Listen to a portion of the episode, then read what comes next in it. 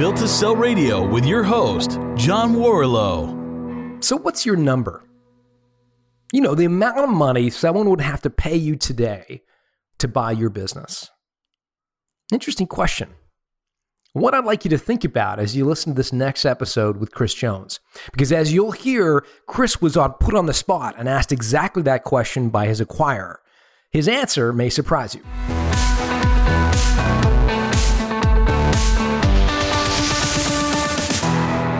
Chris Jones, welcome to Built to Sell Radio. Thank you. Thanks so much for doing this. Listen, you had this company called Pepperjam. Great name. I'd love to know the story. What were you guys selling? So it started out, right? So I was a graduate student at Villanova in the late 90s. And if you knew me at that time, I was that guy that was would tell you that the internet was going to change the world. The only problem was, at the time, I wasn't an entrepreneur. I was an investor. I was investing in internet IPOs, among other things. Where'd you get the money to do that at the age of whatever, 25?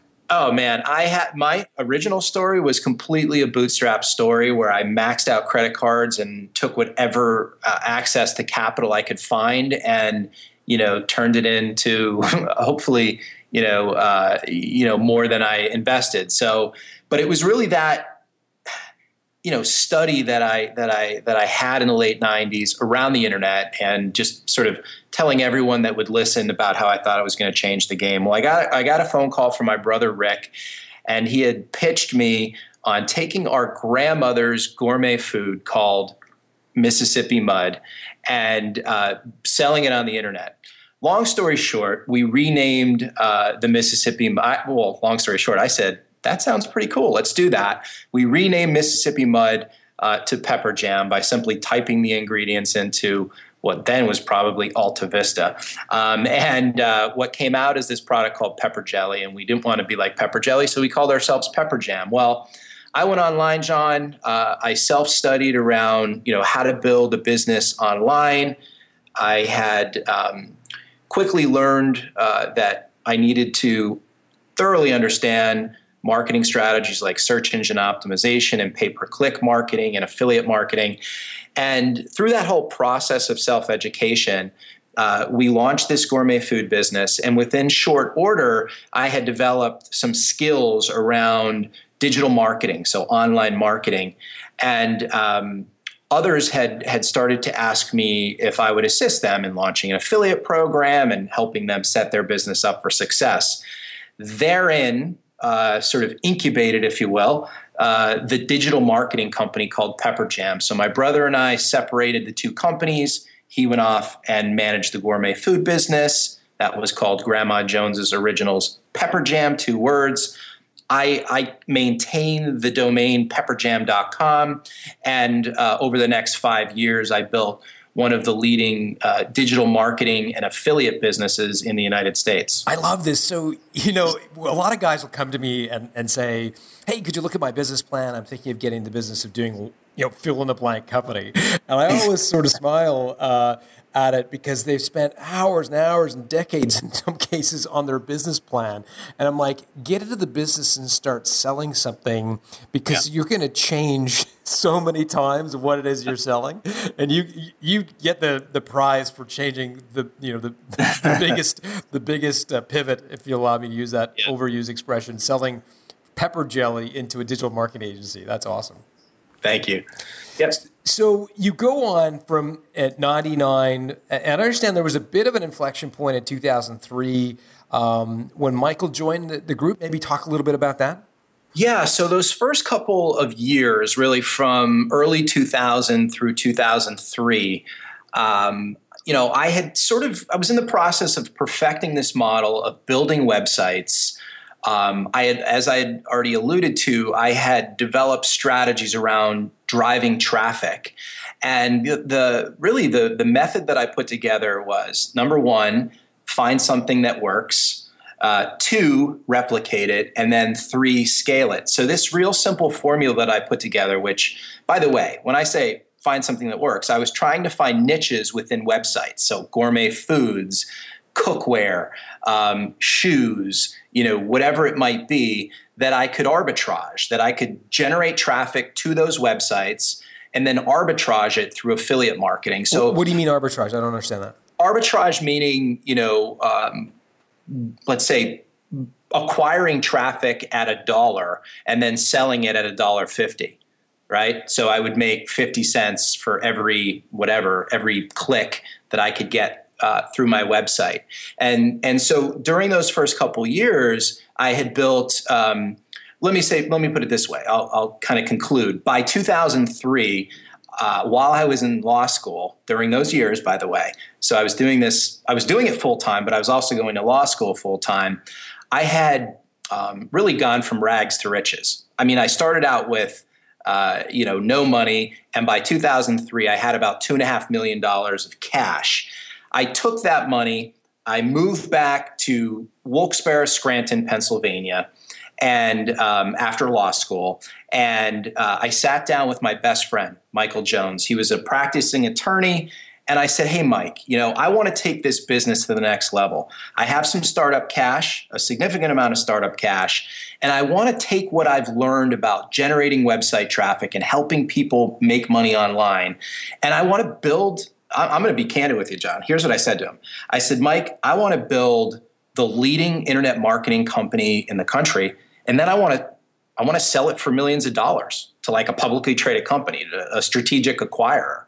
And so before I ever hired my first employee from an M&A and from a sort of buying and selling perspective, I had intended to build a world-class company that could eventually get acquired by a strategic buyer. And I do remember saying to Mike in 2003 that, you know, I'd love to sell it to a publicly traded company. Now, I'm sure we're gonna talk more about it, but never did I think, you know, just 5-6 years later that I would eventually sell it to a publicly traded company named eBay. But we could flesh that out. So, Mike, before we do, I want to ask you a kind of a personal question. Sure. What is it about the money that was so important to you?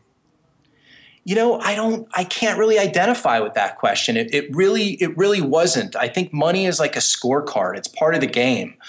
For me, it's never been about the money. It's been more about, you know, trying to build things that are really good, that solve problems or that really help people do things.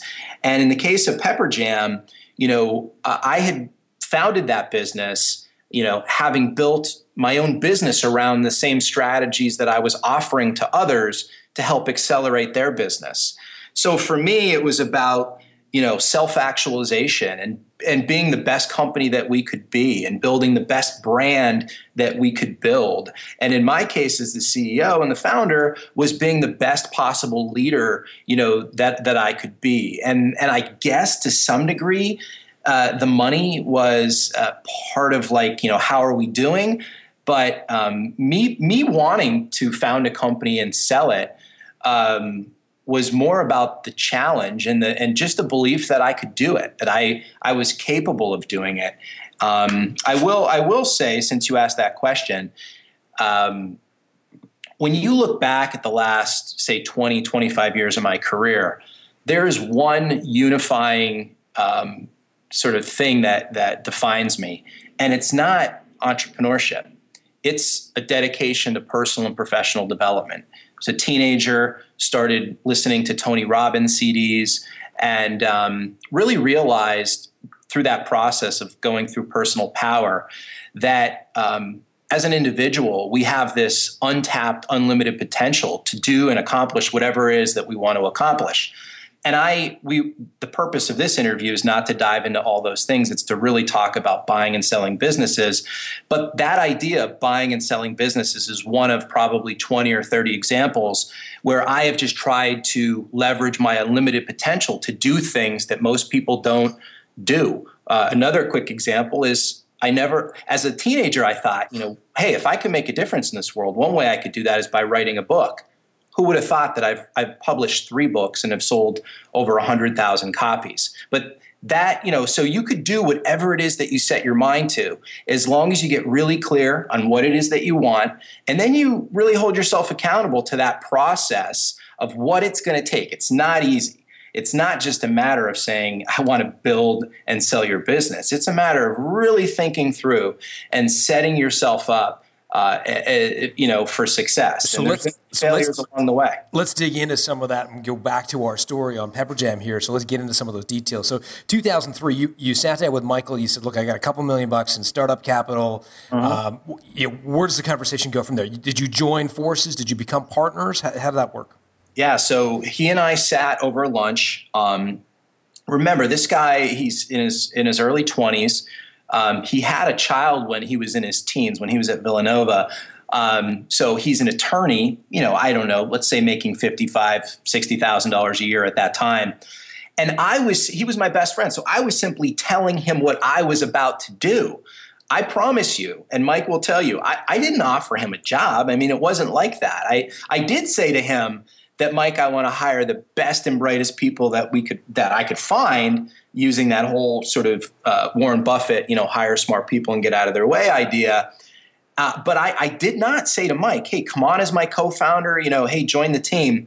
This is a true story. A couple days later, Mike calls me and tells me that he wrote a letter and he's prepared to resign from the law firm and join me. So he did that. And I was like floored. I was like, this is incredible. This is great. And so it was just Mike Jones and myself. Our first office was this 275 square foot office. We're kind of looking at each other for the first 2 weeks. And then, how did you guys divide up the equity? I mean, you were bringing a lot of cash to the table. Did you go 50-50 or how did you figure that out?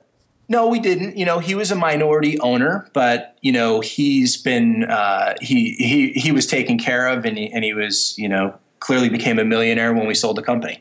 Got it. So then, you and Mike started off sort of in a very small office, and mm-hmm. you built this company ultimately up to a point where by 2009 you had sort of thousands of customers in this affiliate offering that you had. Is that right?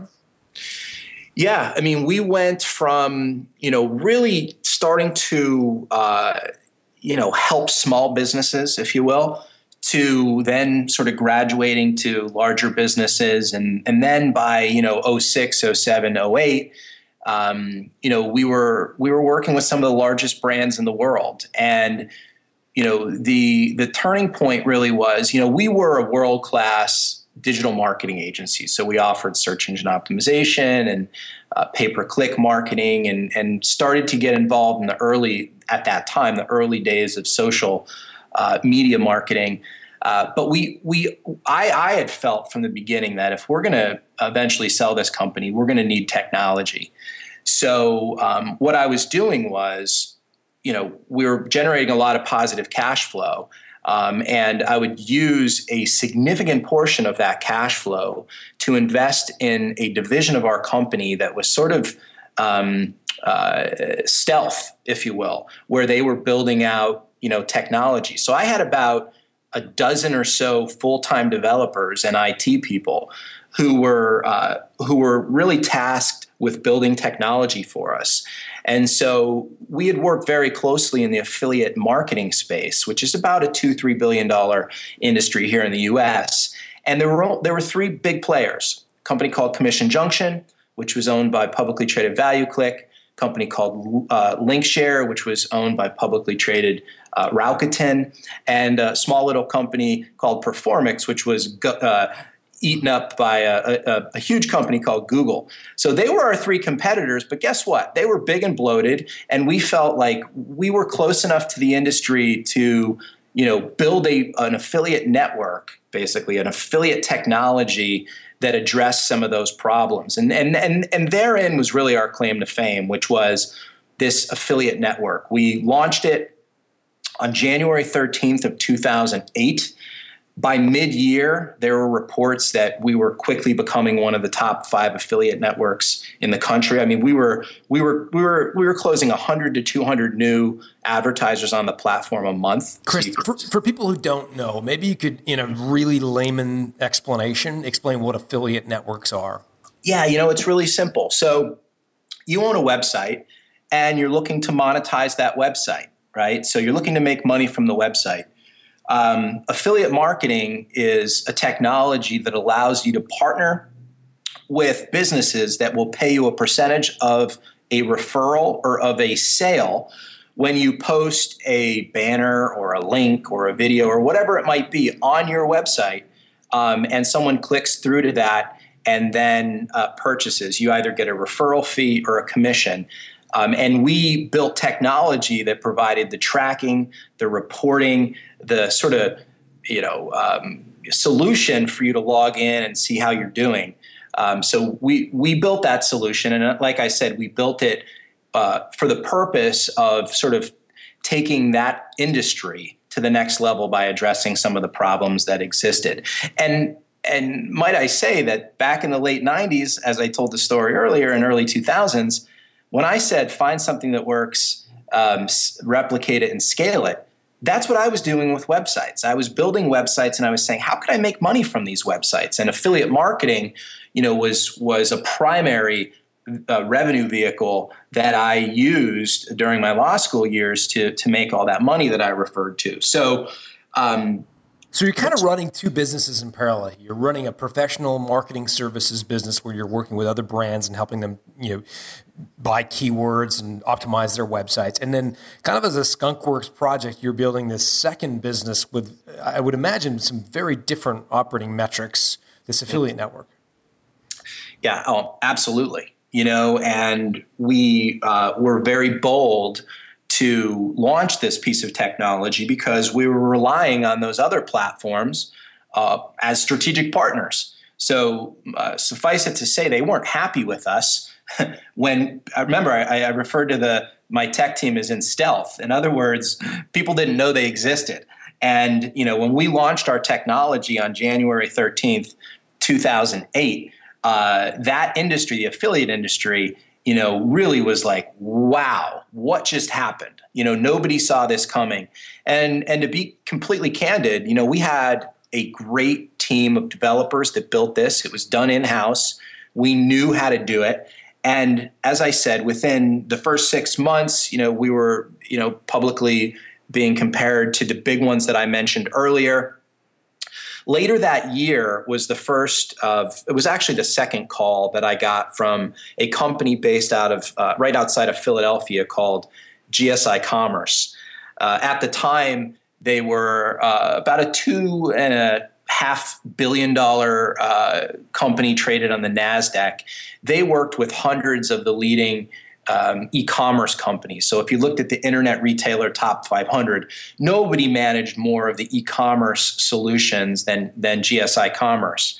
And we knew of these guys. The CEO, Michael Rubin, had reached out to me back in 2007 before we even launched our technology, and just inquired about what we were doing. He said he just saw us around a lot and whatnot.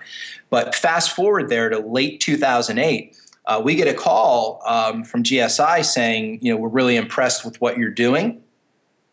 So therein was really the beginning of some strategic acquisition discussions that lasted for several months and then culminated in an acquisition in late 2009. Let's talk about that. So GSI is obviously a big player in your space, a strategic acquirer.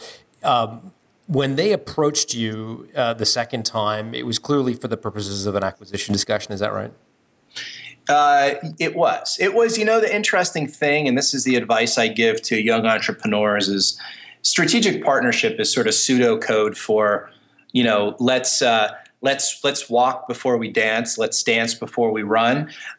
So the two words early in the relationship kind of mean the same thing, but what type of strategy exists? So, they invited us out there to begin the discussion, overlapping our two services and really thinking about, what would Pepperjam bring to the table?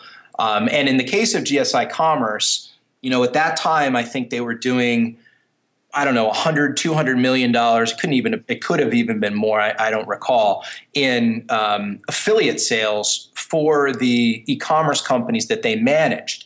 And they weren't using us. They were using a competing platform called LinkShare. So they were really interested in getting into this affiliate technology game. And here's this company, Pepperjam, who had just launched their platform, less than a year before, but really went onto the scene with a ton of excitement and a ton of support and momentum and leverage. And so once we started to have the initial discussions, John, about what value Pepperjam would bring to the table for a GSI Commerce, it became quickly and readily apparent that for both sides, strategically, it just made a lot of sense. And who made the first move? I mean, did they provide you with an offer? Did the CEO say, hey, Chris, what's it going to take to buy your business? Oh, man, I don't know if you read this article. I'm guessing that you didn't. But so this is one of the great, I think one of the great stories of this whole transaction. So I had gotten to know the CEO, Michael Rubin. Both Mike and I and several members of our senior team had been going back and forth between GSI and Pepperjam. But I get a call from Michael, and he says he wants me to come down to GSI Commerce, but just to come by myself. He said, don't bring Mike, don't bring anybody else. And this story that I'm telling you, actually, I had later wrote an article for Inc. Magazine, and it's published in there. So anybody who's listening to this could just type in, Chris Jones, Michael Rubin, and you could read the whole article. But so I was like, okay, cool. Maybe he just wants to chum with me. Maybe we're going to go out for a nice lunch, maybe get a glass of wine, get a dinner. And I drove down there, and I get to GSI. And they're like, Mr. Rubin is in the conference room waiting for you. So I get there. It's Michael. On his other side is his CMO, general counsel. On the other side is Michael Kahn, his CFO. And there may have been one or two other people in the room. And then here I am on the other side. And again, I had already established a rapport with him at this point. But I will be honest. He point blank said to me, what's your number? And that was it. And then just silence. What's your number? And in the back of my head, I'm thinking to myself, well, geez, I think this is sort of, M&A 101. You don't give them a number. I mean, you give them a number, then you know what the high point is, right? And but at the same time, the strategic fit between these two companies was so awesome, and he knew it, and we knew it. That here's what I did. I actually, in my mind, because anyone who's at this stage of sort of an M&A is already thinking about what the price is. So I basically took that high price, and then I took what is basically the puke number, which is like anything below that, and I'm feeling like this is a fire sale. And I literally went with what would be sort of in the middle of those two numbers, and I blurted it out. There was some silence, and he looked at me. And he said, I think we're going to get a deal done. And, that was early 2009 when that happened.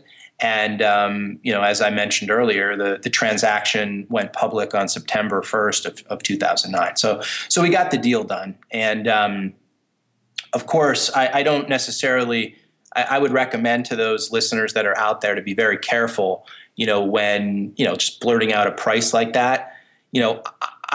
I didn't mention this, but I, during my law school years and whatnot, I do have some background in finance, and the whole idea of mergers and acquisitions is something that I've studied very closely.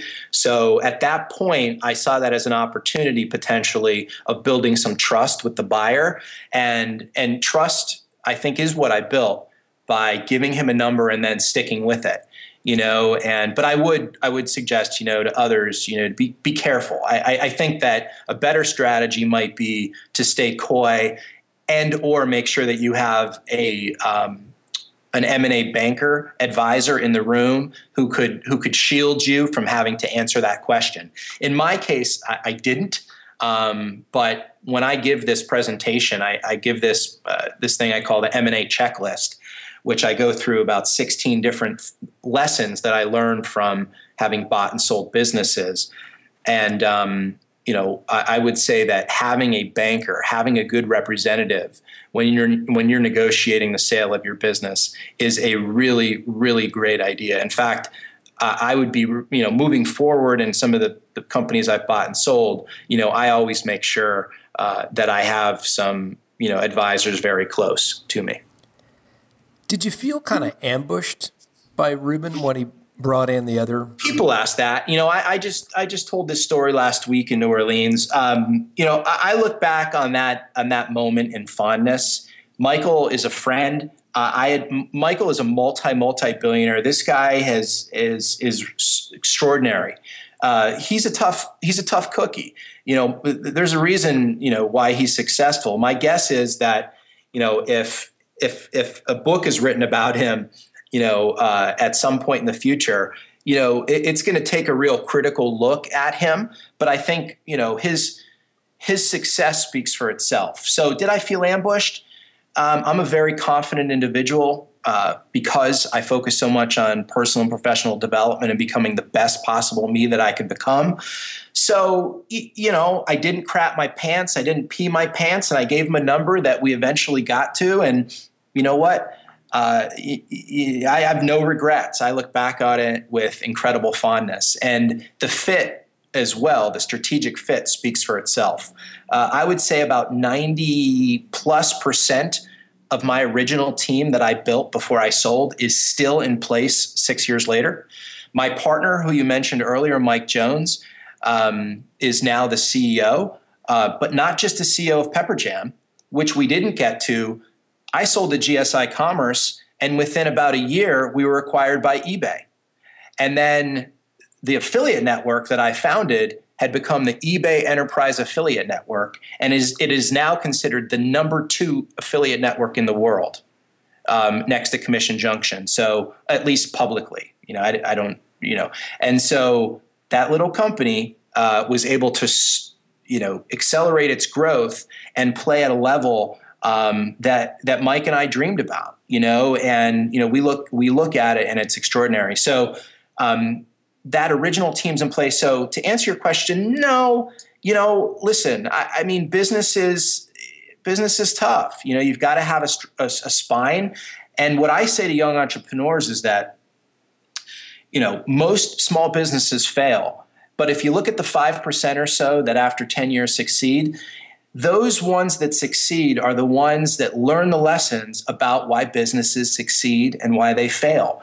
So if you build up your skill set around, you know, understanding the difference, for instance, between financial reporting and financial analysis, you know, understanding just valuation, understanding how to, you know, manage, you know, your growth and to build a great sales team and all of those fun things.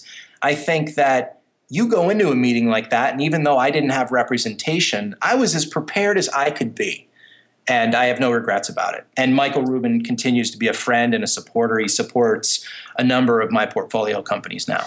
Chris, one of the things that we've seen, again, from a lot of our other case studies on Built to Sell Radio is that there is a, you know, there's an initial offer that the entrepreneur and the buyer agree to in a letter of intent. That's sort of the first step. And then there's a due diligence period, few months.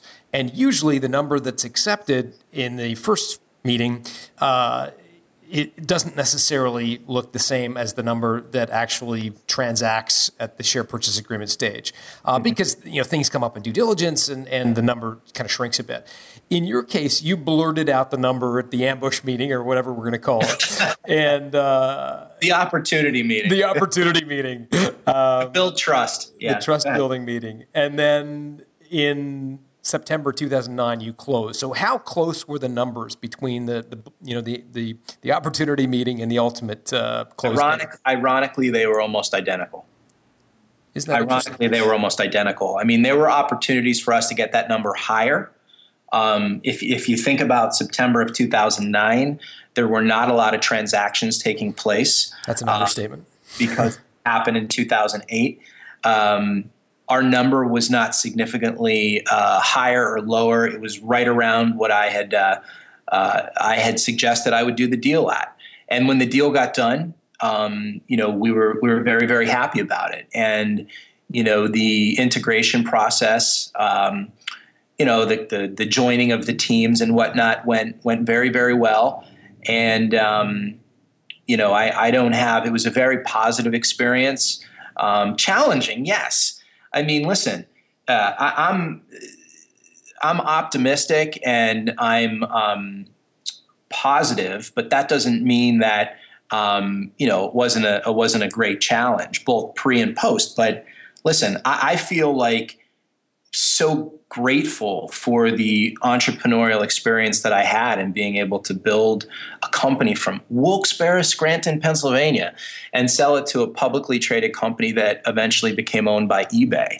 And so, you know, the amount of doors that has opened for me, John, you know, post-transaction, because that happened 6 years ago, have been, I can't even put it into words. I'm so grateful.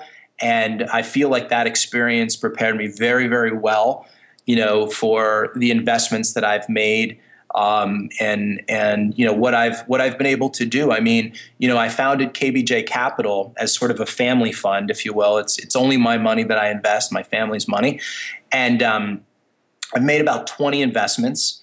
Just in the last 24 months, I've helped those companies raise about $36 million, and you know, we have some real winners, some extraordinary businesses that I've invested in, several of which, you know, I've founded that have gone on to become multi-million-dollar businesses. So, oh man, I can't, everything about that was, I just feel so grateful, and I'm so fortunate that I got it done at a time in our economy where there were not a lot of transactions going on, and but I got it done. Have you ever asked Michael, mm-hmm. what if you hadn't given him the number?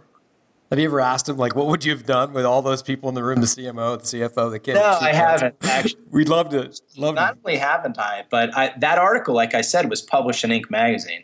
And he has since taken meetings. Like, I've chatted with him, but he has since taken some meetings with some of my portfolio companies. So my guess is that, you know, he still has a considerable respect for me.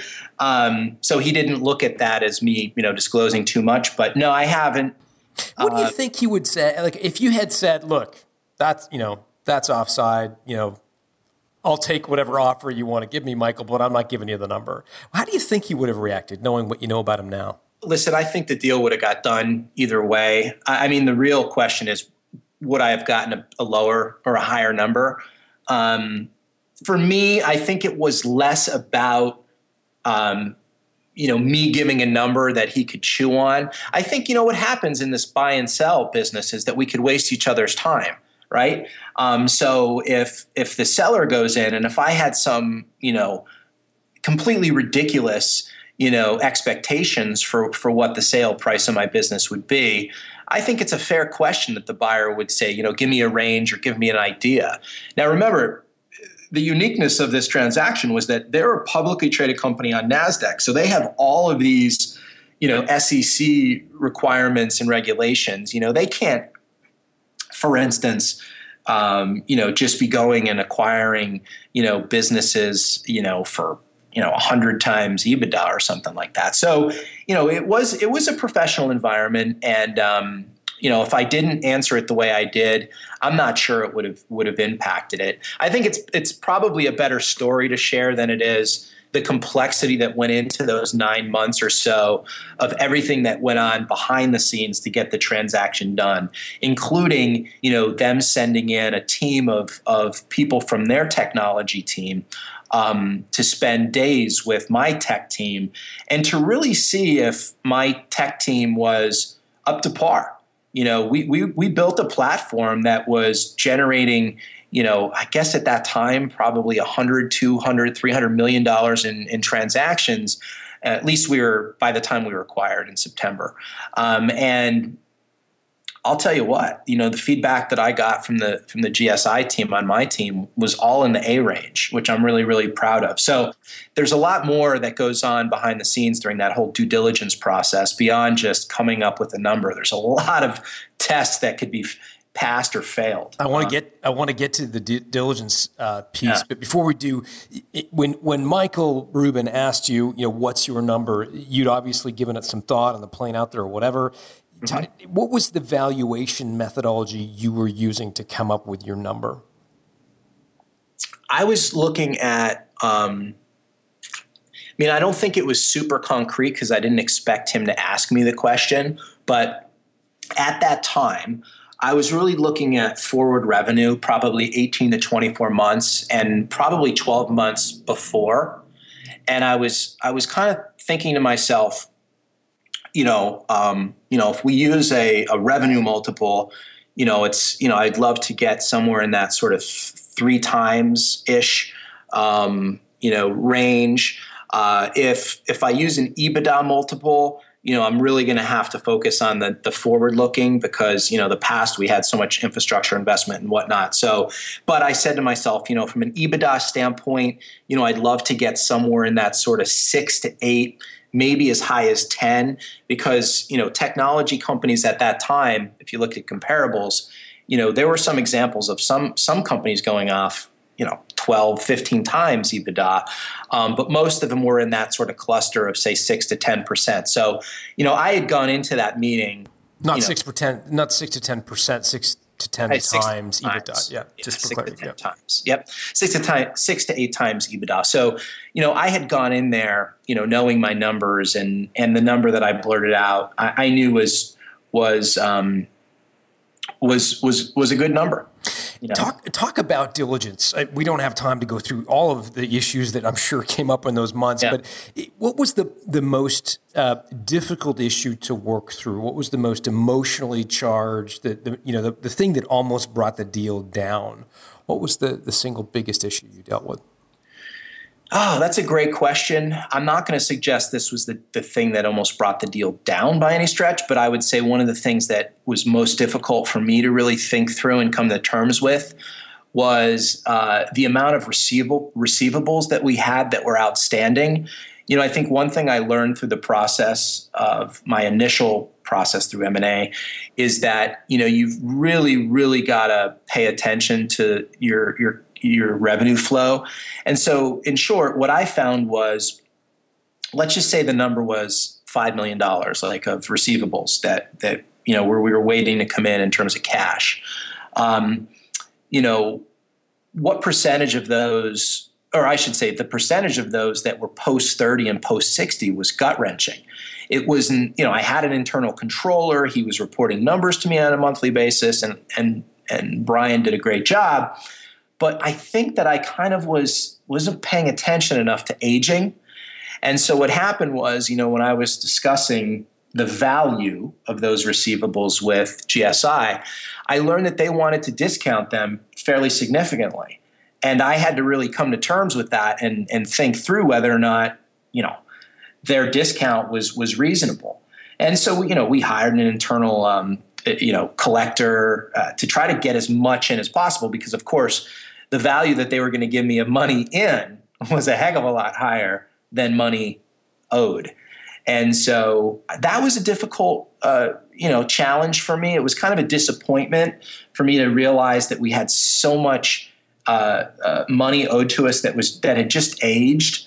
I wasn't paying enough attention to it. I could tell you since the GSI transaction, with all of my businesses, most are either pay up front or, I have very strict guidelines for rendering services to customers or clients who don't pay. But I would say, that was one of them. The working capital calculation, by the way, that would impact, the working capital calculation, how much working capital you had to leave in the business when GSI took over the company. So if you're listening to this and you're wondering, why do the receivables matter? The receivables are usually part of the working capital calculation. And in your case, it sounds like it could have been a deal breaker. Yeah, it really could have been. I imagine if I had responded in a combative way to that issue versus kind of really trying to think through and reach out to some of my advisors and say, what do I do here? Like, look at, and again, their feedback was collect as much of it as you can. So we put into process some pretty we had marginal success with collections at that point. You know, the other thing I would say is, you know, I mean, I maybe I shouldn't share that. What I was going to say is, you know, you have to be, if there are any outstanding legal issues. So when an acquirer comes in, you know, they don't want to buy liabilities, right? They want to buy assets, right? And if there are any outstanding liabilities, you got to address those during the due diligence process. So there was one or two or three things, you know, that in the normal course of business, if I wasn't getting acquired, I would kind of be like, it's normal course of business. Like, who cares if, you know, a client, and this is not a true example, but who cares if a client, you know, that paid us $10,000 over the last 12 months, you know, sent us a letter in the mail saying he demands all $10,000 back. You know, nobody in their right mind, assuming that we rendered services, is going to send them a check for $10,000.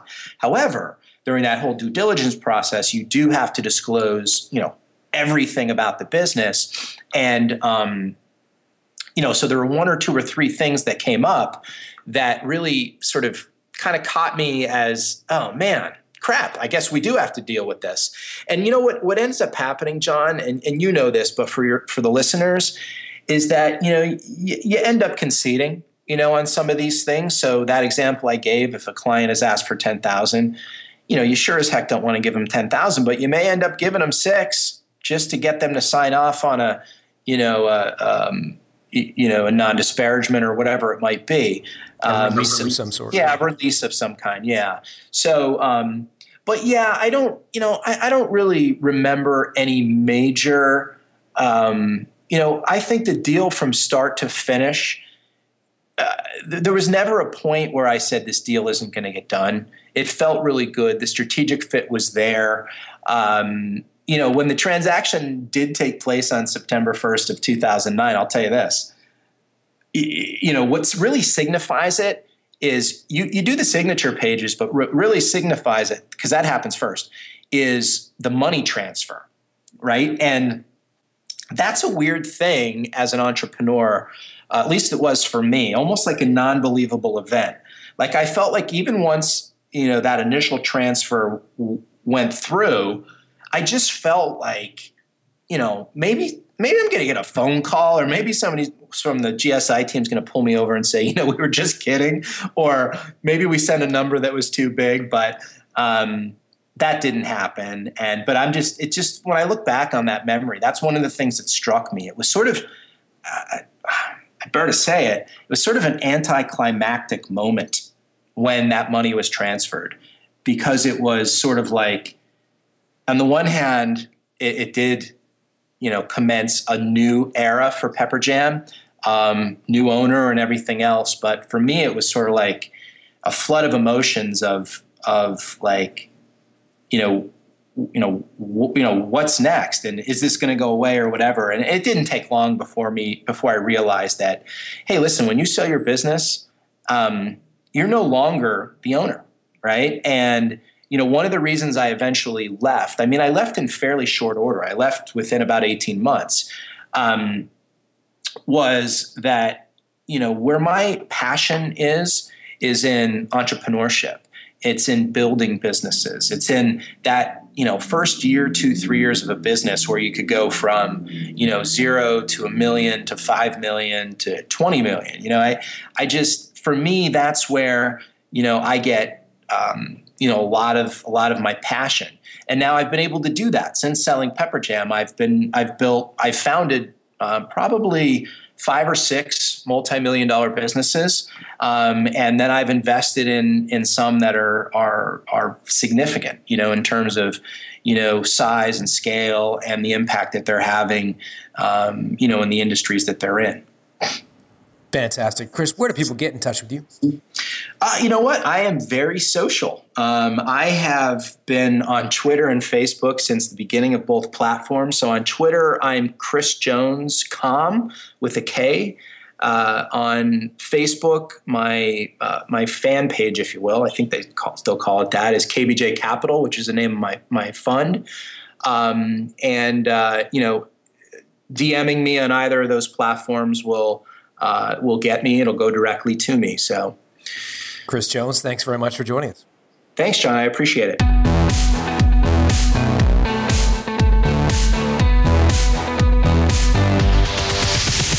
Thanks for listening to Built to Sell Radio with John Warrillow. For complete show notes with links to additional resources, visit builttosell.com/blog. John is the founder of the Value Builder System. To find out how to improve the value of your business by 71%, visit valuebuildersystem.com. John is also the author of Built to Sell, Creating a Business That Can Thrive Without You, and The Automatic Customer, Creating a Subscription Business in Any Industry. Connect with John at facebook.com/builttosell or on Twitter at John Warrillow, WARRILLOW. Thanks for listening.